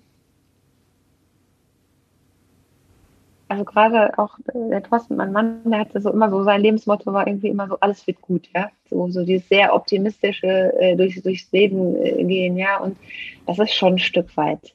Das ist schon ein Stück weit äh, weg, ja, weil wir schon auch wissen, dass halt, ja, solche Dinge, so schlimme Schicksalsschläge passieren können. Und ähm, das heißt aber nicht, dass wir nicht, dass wir nicht fröhlich sind, ja, oder Spaß haben können und auch nicht Spaß haben wollen, das schon, aber so dieses, dieser Verlust, der ist trotzdem, ist, schwingt er immer mit, Hm. so ein bisschen, zumindest im Hintergrund. Das Mhm. meinst du mit nicht unbeschwert, ne? So nicht ganz unbeschwert, Mhm. sag ich mal. Ja, Mhm. ist völlig Mhm. nachvollziehen. Aber trotzdem, also ich finde, ich finde, man muss sich irgendwann selber für sich entscheiden, will ich versuchen, noch ein freudvolles und gutes Leben zu führen. Ja. Hast du, hast du, Und ja, Claudia, hast du eigentlich das Gefühl, dass das sagen häufig Betroffene, ähm, so dass du so eine Verbindung zu ihm hast, so oder dass du da sowas als Mutter, dass man es spürt oder ist es irgendwie, auch wenn einem Kind zum Beispiel was passiert oder dass dann danach das trotzdem noch anhält oder sich verändert oder so, kannst du da was zu sagen? Wenn du überhaupt was mit meinen Worten jetzt anfangen kannst, kannst du ja auch sagen, das ist jetzt Humbug. Du meinst, ob sie noch eine Verbindung zum Mats spürt, ne? Ja. Kurt? Ja, sagen ja häufig. Ich habe ja tatsächlich auch mal eure Folge äh, gehört mit dem Medium. Ähm, Ach so. und, hat, ja, und hatte dann auch mal überlegt, ob ich sowas mal machen will. Also es ist jetzt nicht so, dass ich ihn jetzt irgendwie in einer anderen Gestalt irgendwo wo, wo erkannt habe, ja, ähm, oder nee, weiß ich nicht.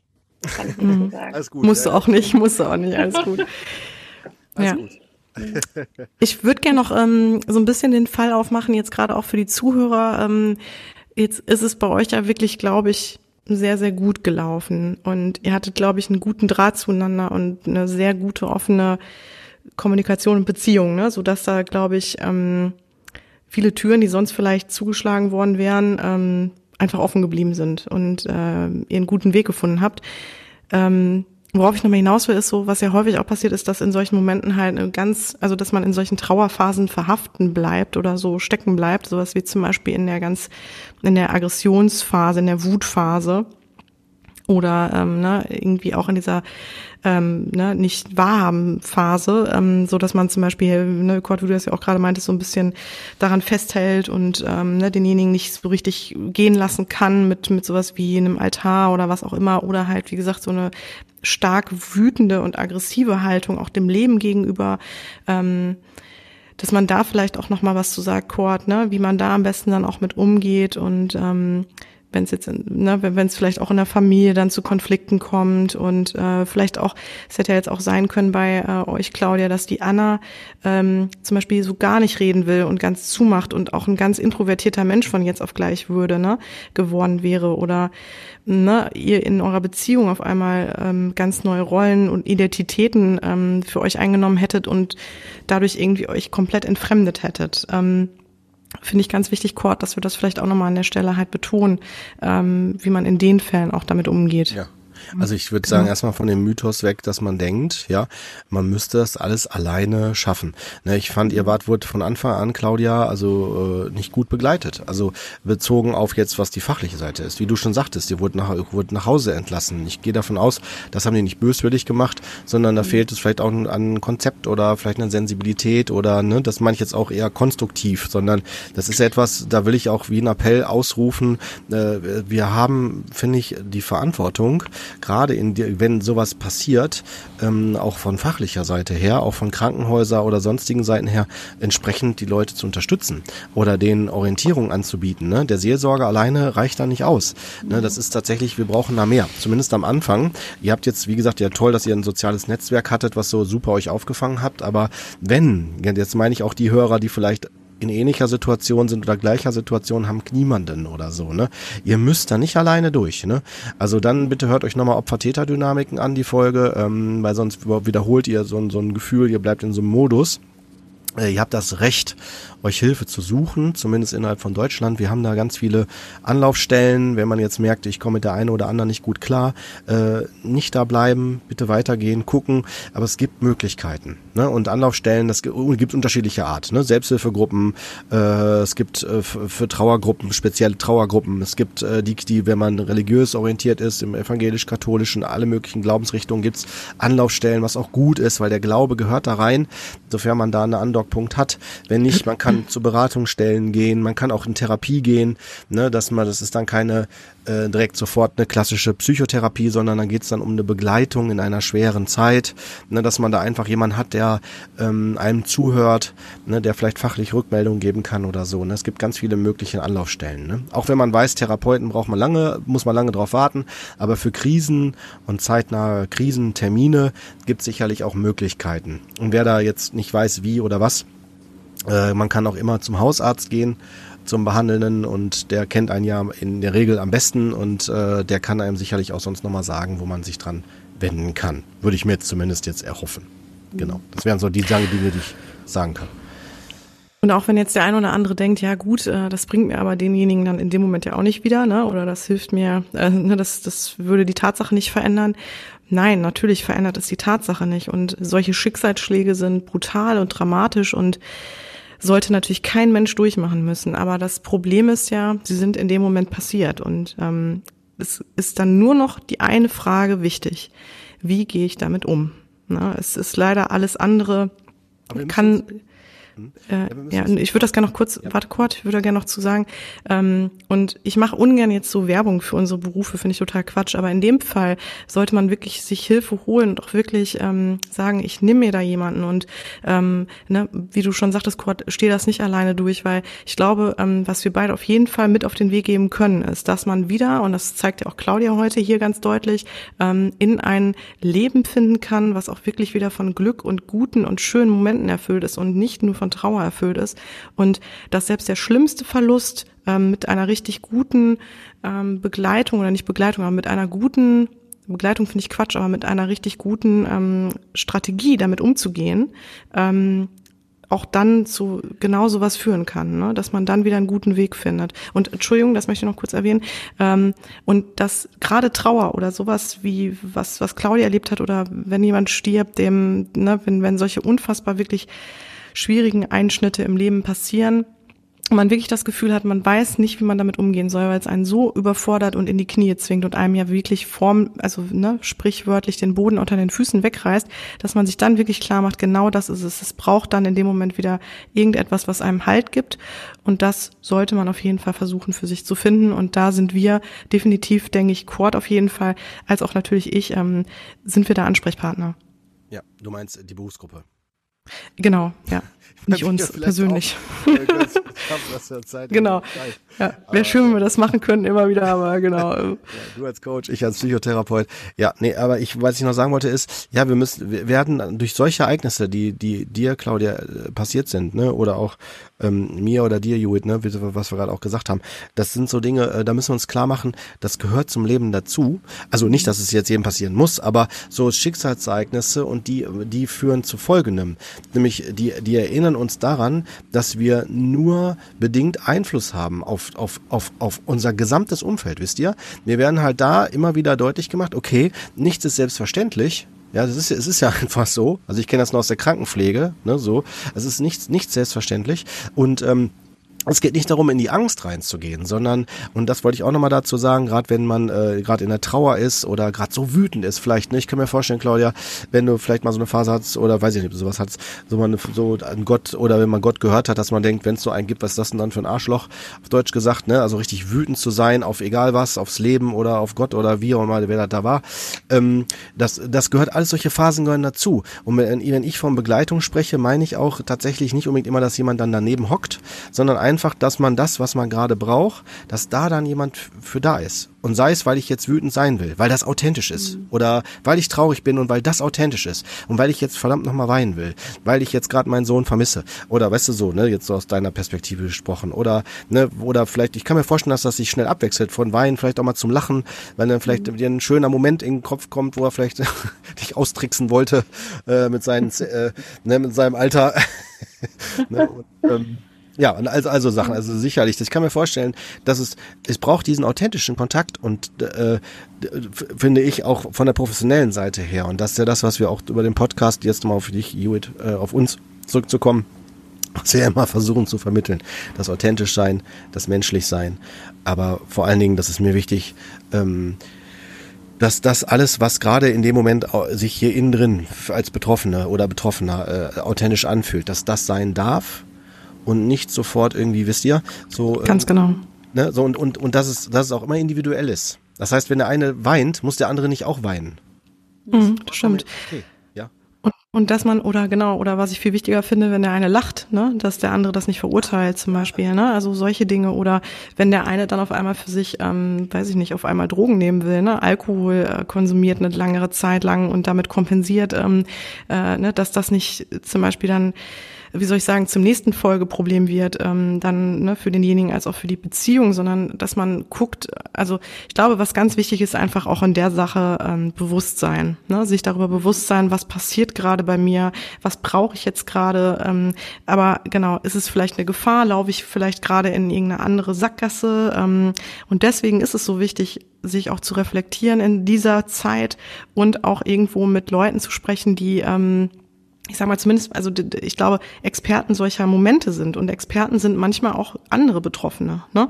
Also die sagen können, ja, ich habe genau das Gleiche durchgemacht, ja, und ich, ich, ne, jetzt, zum Beispiel ähm, ne, Momentaufnahmen, ne, auch, ich weiß noch, Kurt kann sich auch noch dran erinnern, das können wir ja auch kurz erzählen, bei uns auf der Beerdigung dann, ne, dass man dann auch gelacht hat sogar, ne, und äh, in dem Moment sich schon fast geschämt hat, ne, auch irgendwie, wieso lache ich jetzt und ähm, Ne, das, also solche Momente, die kann man nur teilen, wenn, wenn jemand da sitzt oder da ist, der einen versteht oder ne, der da irgendwie auch den Raum gibt, als auch für den Prozess und für die Struktur, ne, dass man auch hinguckt oder bei dir, Cord, wenn man zu dir geht, dass du natürlich auch immer ein Auge drauf hast, passieren jetzt Folgestörungen, ne, ähm, ne oder sind jetzt da irgendwelche anderen Mechanismen da am Werk, ähm, dass es wirklich auch zu einer guten Behandlung führt oder einer guten, sag ich mal, ähm, ähm, wie so eine Wunde, die sich wirklich ganz gut schließen kann und nachher auch wirklich kaum noch eine Narbe zurückbleibt. Also eine Narbe wird ja immer zurückbleiben, das haben wir ja heute festgestellt, aber ähm, ne, dass man das wirklich für sich gut dass es gut verheilen darf, ne? Und ähm, ja, so dass man in die Erkenntnis hereinwachsen, also in das in die Erkenntnis hereinwachsen kann, dass das Leben anders ist, dass es nicht mehr so ist wie vorher, ja. dass es anders ist. Es geht wirklich um das reinwachsen in diese Erkenntnis. Das ist, ich glaube, das ja. ist das der Prozess. Ja. Ja. Und das nicht als eine Art, äh, ja soll ich das sagen? Ähm, ja, ist schon sehr wertend, aber ich würde nicht hingehen und sagen, das ist einfach ein Plan B. Ne? Ich würde eher sagen, dass es, dass, es, dass es das Leben ist. Also weder A, B, C, D oder sonst was, das ist das Leben. Und es ist anders als das, was ich mir vorgestellt habe. Ne? So, und was auch ganz klar, äh, Claudia, auch für Mats, äh, was, was ihr euch und er selbst sich vorgestellt hat. Und jeder Mensch sagen würde, hey, der, der Junge, der hat gerade mal noch niemals so richtig, so gar nicht volljährig gewesen und so. Also der gehört ins mhm. Leben eigentlich, ne? Ja. Wird ja jeder sofort sagen, wisst ihr? Es ist ja, es ist ja sowieso das Schlimmste ist ja, das ist ja euer Kind, aber natürlich ist es auch einfach ein Kind, ne? Das darf man einfach nicht vergessen. Das hatte noch das ganze Leben vor sich mhm. und das ist ja, einfach. Viele Sachen hat er nie erlebt, ne? Das, äh, ja. also bei jedem Geburtstag, okay, jetzt ist er, jetzt wäre dieses Jahr 14 geworden, wie mit 14 hat man vielleicht die erste Freundin oder also mhm. solche Sachen hast du natürlich dann auch immer so im, im Kopf, ne? Wie wäre jetzt wohl, wäre jetzt sehr pubertär oder auch nicht? Ja. ja. ja. Helfen dir denn die Gedanken und ähm, sprecht ihr auch noch in der Familie dann auch ganz offen so über Mats und auch über solche genau solche Dinge? Ja, und dann lachen wir manchmal auch und stellen uns irgendwas vor, ja. Oh, wie schön. So bleibt er lebendig. Mhm. Ja, und das mhm. finde ich auch total, das finde ich auch total wichtig, ja, dass er trotzdem irgendwie ein Teil von uns bleibt und dass wir uns auch gerne ähm, erinnern, ja, und auch an die schönen, äh, an die schönen äh, Momente. Ich habe zum Beispiel Anna und ich, wenn, wenn wir traurig sind oder gerade wenn Anna traurig ist, dann gucken wir mal Fotoalben und erzählen uns immer, weißt du noch damals und so. Und das tut uns dann irgendwie gut und das hält halt so hm. die Erinnerung wach und auch so das, das Schöne wach, ja, und ähm, dann ein Stück weit auch so aus der Trauer raus, sondern wirklich so an die, an die schönen Erinnerungen. ja. ja. Ja, ich, ich wäre am Ende, also auch, auch nur, um nicht jetzt, ich will nicht damit euch jetzt auch abwürgen, aber ich würde ganz gerne, dass wir am Ende zumindest so einen positiven Aspekt haben. Mhm, Finde ich gut. Zu kitschig bin oder so, aber so, ich finde es wichtig, dass wir da so am Ende so einen Fokus haben ich finde einfach auch nochmal ganz kurz, das ist jetzt zwar schon ein großer Aspekt, aber das würde ich gerne mal kurz mit reinbringen. Das, das hattest du gerade so angedeutet, auch Claudia, dass man ja natürlich auch eine neue Identität für sich finden muss dann. Ne? Dann ist man nicht mehr Mutter von zwei Kindern, ne? Oder genau, man muss wieder irgendwie ähm, auch genau die Familie, die Identität der Familie, ne? So, was hat man sich vorgenommen, wie hat man sich, ne, man, was du gerade sagtest, wir wollten eigentlich nie ein Einzelkind und so weiter, die neuen Dynamiken, die neuen Strukturen. Ähm, das ist ja im Grunde so ein bisschen, ja, es entsteht wirklich eine neue Identität und auch da hineinzufinden, ne? Das ist wirklich ähm, auch nicht ohne. Und äh, deswegen, also ich glaube, das ist wirklich nicht zu unterschätzen und ähm, erstmal da an der Stelle auch finde ich nochmal Hut ab an euch, dass ihr das wirklich ähm, ja so wirklich so toll hinge hinbekommen habt und wahrscheinlich natürlich auch mit Hürden und Problemen in eurer Familie, keine Frage, ne? Aber na klar, wahrscheinlich. Aber am Ende habt ihr es doch geschafft, ähm, ja sehr mh, mm, ja sehr weiterhin vertraut miteinander zu sein und auch ganz offen damit umzugehen und irgendwie da auch die neue, die, die Rollen gut wieder neu zu justieren und ähm, einen guten Ausblick wieder miteinander zu haben, ne? Also am Ball zu bleiben. Fall, ja. Ja, weil du sagst gerade äh, äh, am, am Ende, ich glaube bis heute wolltest du damit sagen, ne? Ja, bis heute, genau, um Gottes Willen, ja. Aber ja, Una, was würdest du noch, sonst Claudia, das fände ich vielleicht noch ganz schön, ähm, ich weiß nicht, ob du auch noch was anderes mit ergänzen willst, aber was ich auch nochmal wichtig fände, wäre, was würdest du denn jetzt wirklich Eltern mit auf den Weg geben, die sowas auch erfahren haben und damit einfach nicht zurechtkommen oder was hilft, was, oder es ist zwar sehr individuell, aber oder einfach nur so aus deiner persönlichen Geschichte heraus? Also ich würde auf jeden Fall empfehlen, sich nicht komplett zurückzuziehen und einzuigeln, weil ich glaube, das alleine irgendwie ähm, äh, ja, aus, dem, aus dem Loch rauszukommen, ist einfach wahnsinnig schwierig und deshalb einfach Hilfe anzunehmen. Ja, und Hilfe ähm, kann sein Hilfe von Freunden und Familie, aber ähm, wie ihr es auch gesagt habt, vielleicht sonst auch von Experten. Mhm. Und da auch offen für zu sein. Ja. Mhm. Ja, schön, echt. Ja. Hast du sonst noch was, Claudia, von deiner Seite her, wo du denkst, das würdest du noch gern sagen wollen oder ist es für dich auch so rund? Ja, für mich passt es so. Ja? cool. Ich bin wirklich total beeindruckt äh, und wirklich total dankbar, dass du die Geschichte echt überhaupt so offen gemacht hast. Also ganz, ganz großes Danke an dich, wirklich. Ich glaube, da spreche ich im Namen vieler, die das so mithören jetzt wahrscheinlich gerade. Und ja, wirklich Respekt auch für euren Weg, wirklich. Und Respekt auch an Anna, ne, muss ich auch mal sagen. Das ja. ist ja auch nicht ohne. Ja. Auf mhm. jeden Fall, ja. Ja, vielen herzlichen Dank. Sehr genau. Gern. Liebe Grüße an deine Familie. Ja, genau. Claudia, genau, unbekannterweise, genau. alles Gute für euch. Danke. Ja, Bis dann, euch. ne? Ja. Sehr, sehr ja. gerne. Bis dann. Danke dir. Tschüss. Ciao. Das war's das war Psycho trifft Coach, der Podcast, der Sinn macht. Wir möchten euch damit unterhalten, inspirieren, informieren und bewegen. Und wenn wir das schaffen und ihr uns bei unserer Arbeit unterstützen oder einfach nur euer ehrliches und konstruktives Feedback an uns loswerden wollt, dann freuen wir uns über eure Sterne oder Rezension bei iTunes. Es hilft uns aber auch, wenn ihr unseren Podcast über die sozialen Netzwerke teilt oder einfach mit Freunden und Bekannten drüber sprecht. Denn das ist unsere einzige Möglichkeit im Grunde, als werbefreier und unabhängiger Podcast sichtbarer und wahrgenommen zu werden und somit natürlich auch mehr Menschen zu erreichen. Zudem bekommen wir so euer wertvolles Feedback mit, das uns dabei hilft, unsere Themen so zu gestalten, dass sie euch fesseln und einen echten Mehrwert bieten. Wir freuen uns auf jeden Fall sehr über eure Unterstützung. Tausend Dank. Passt auf euch auf und vor allem bleibt gesund. Bis zum nächsten Mal, ihr Lieben. Wir freuen uns drauf. Yeah.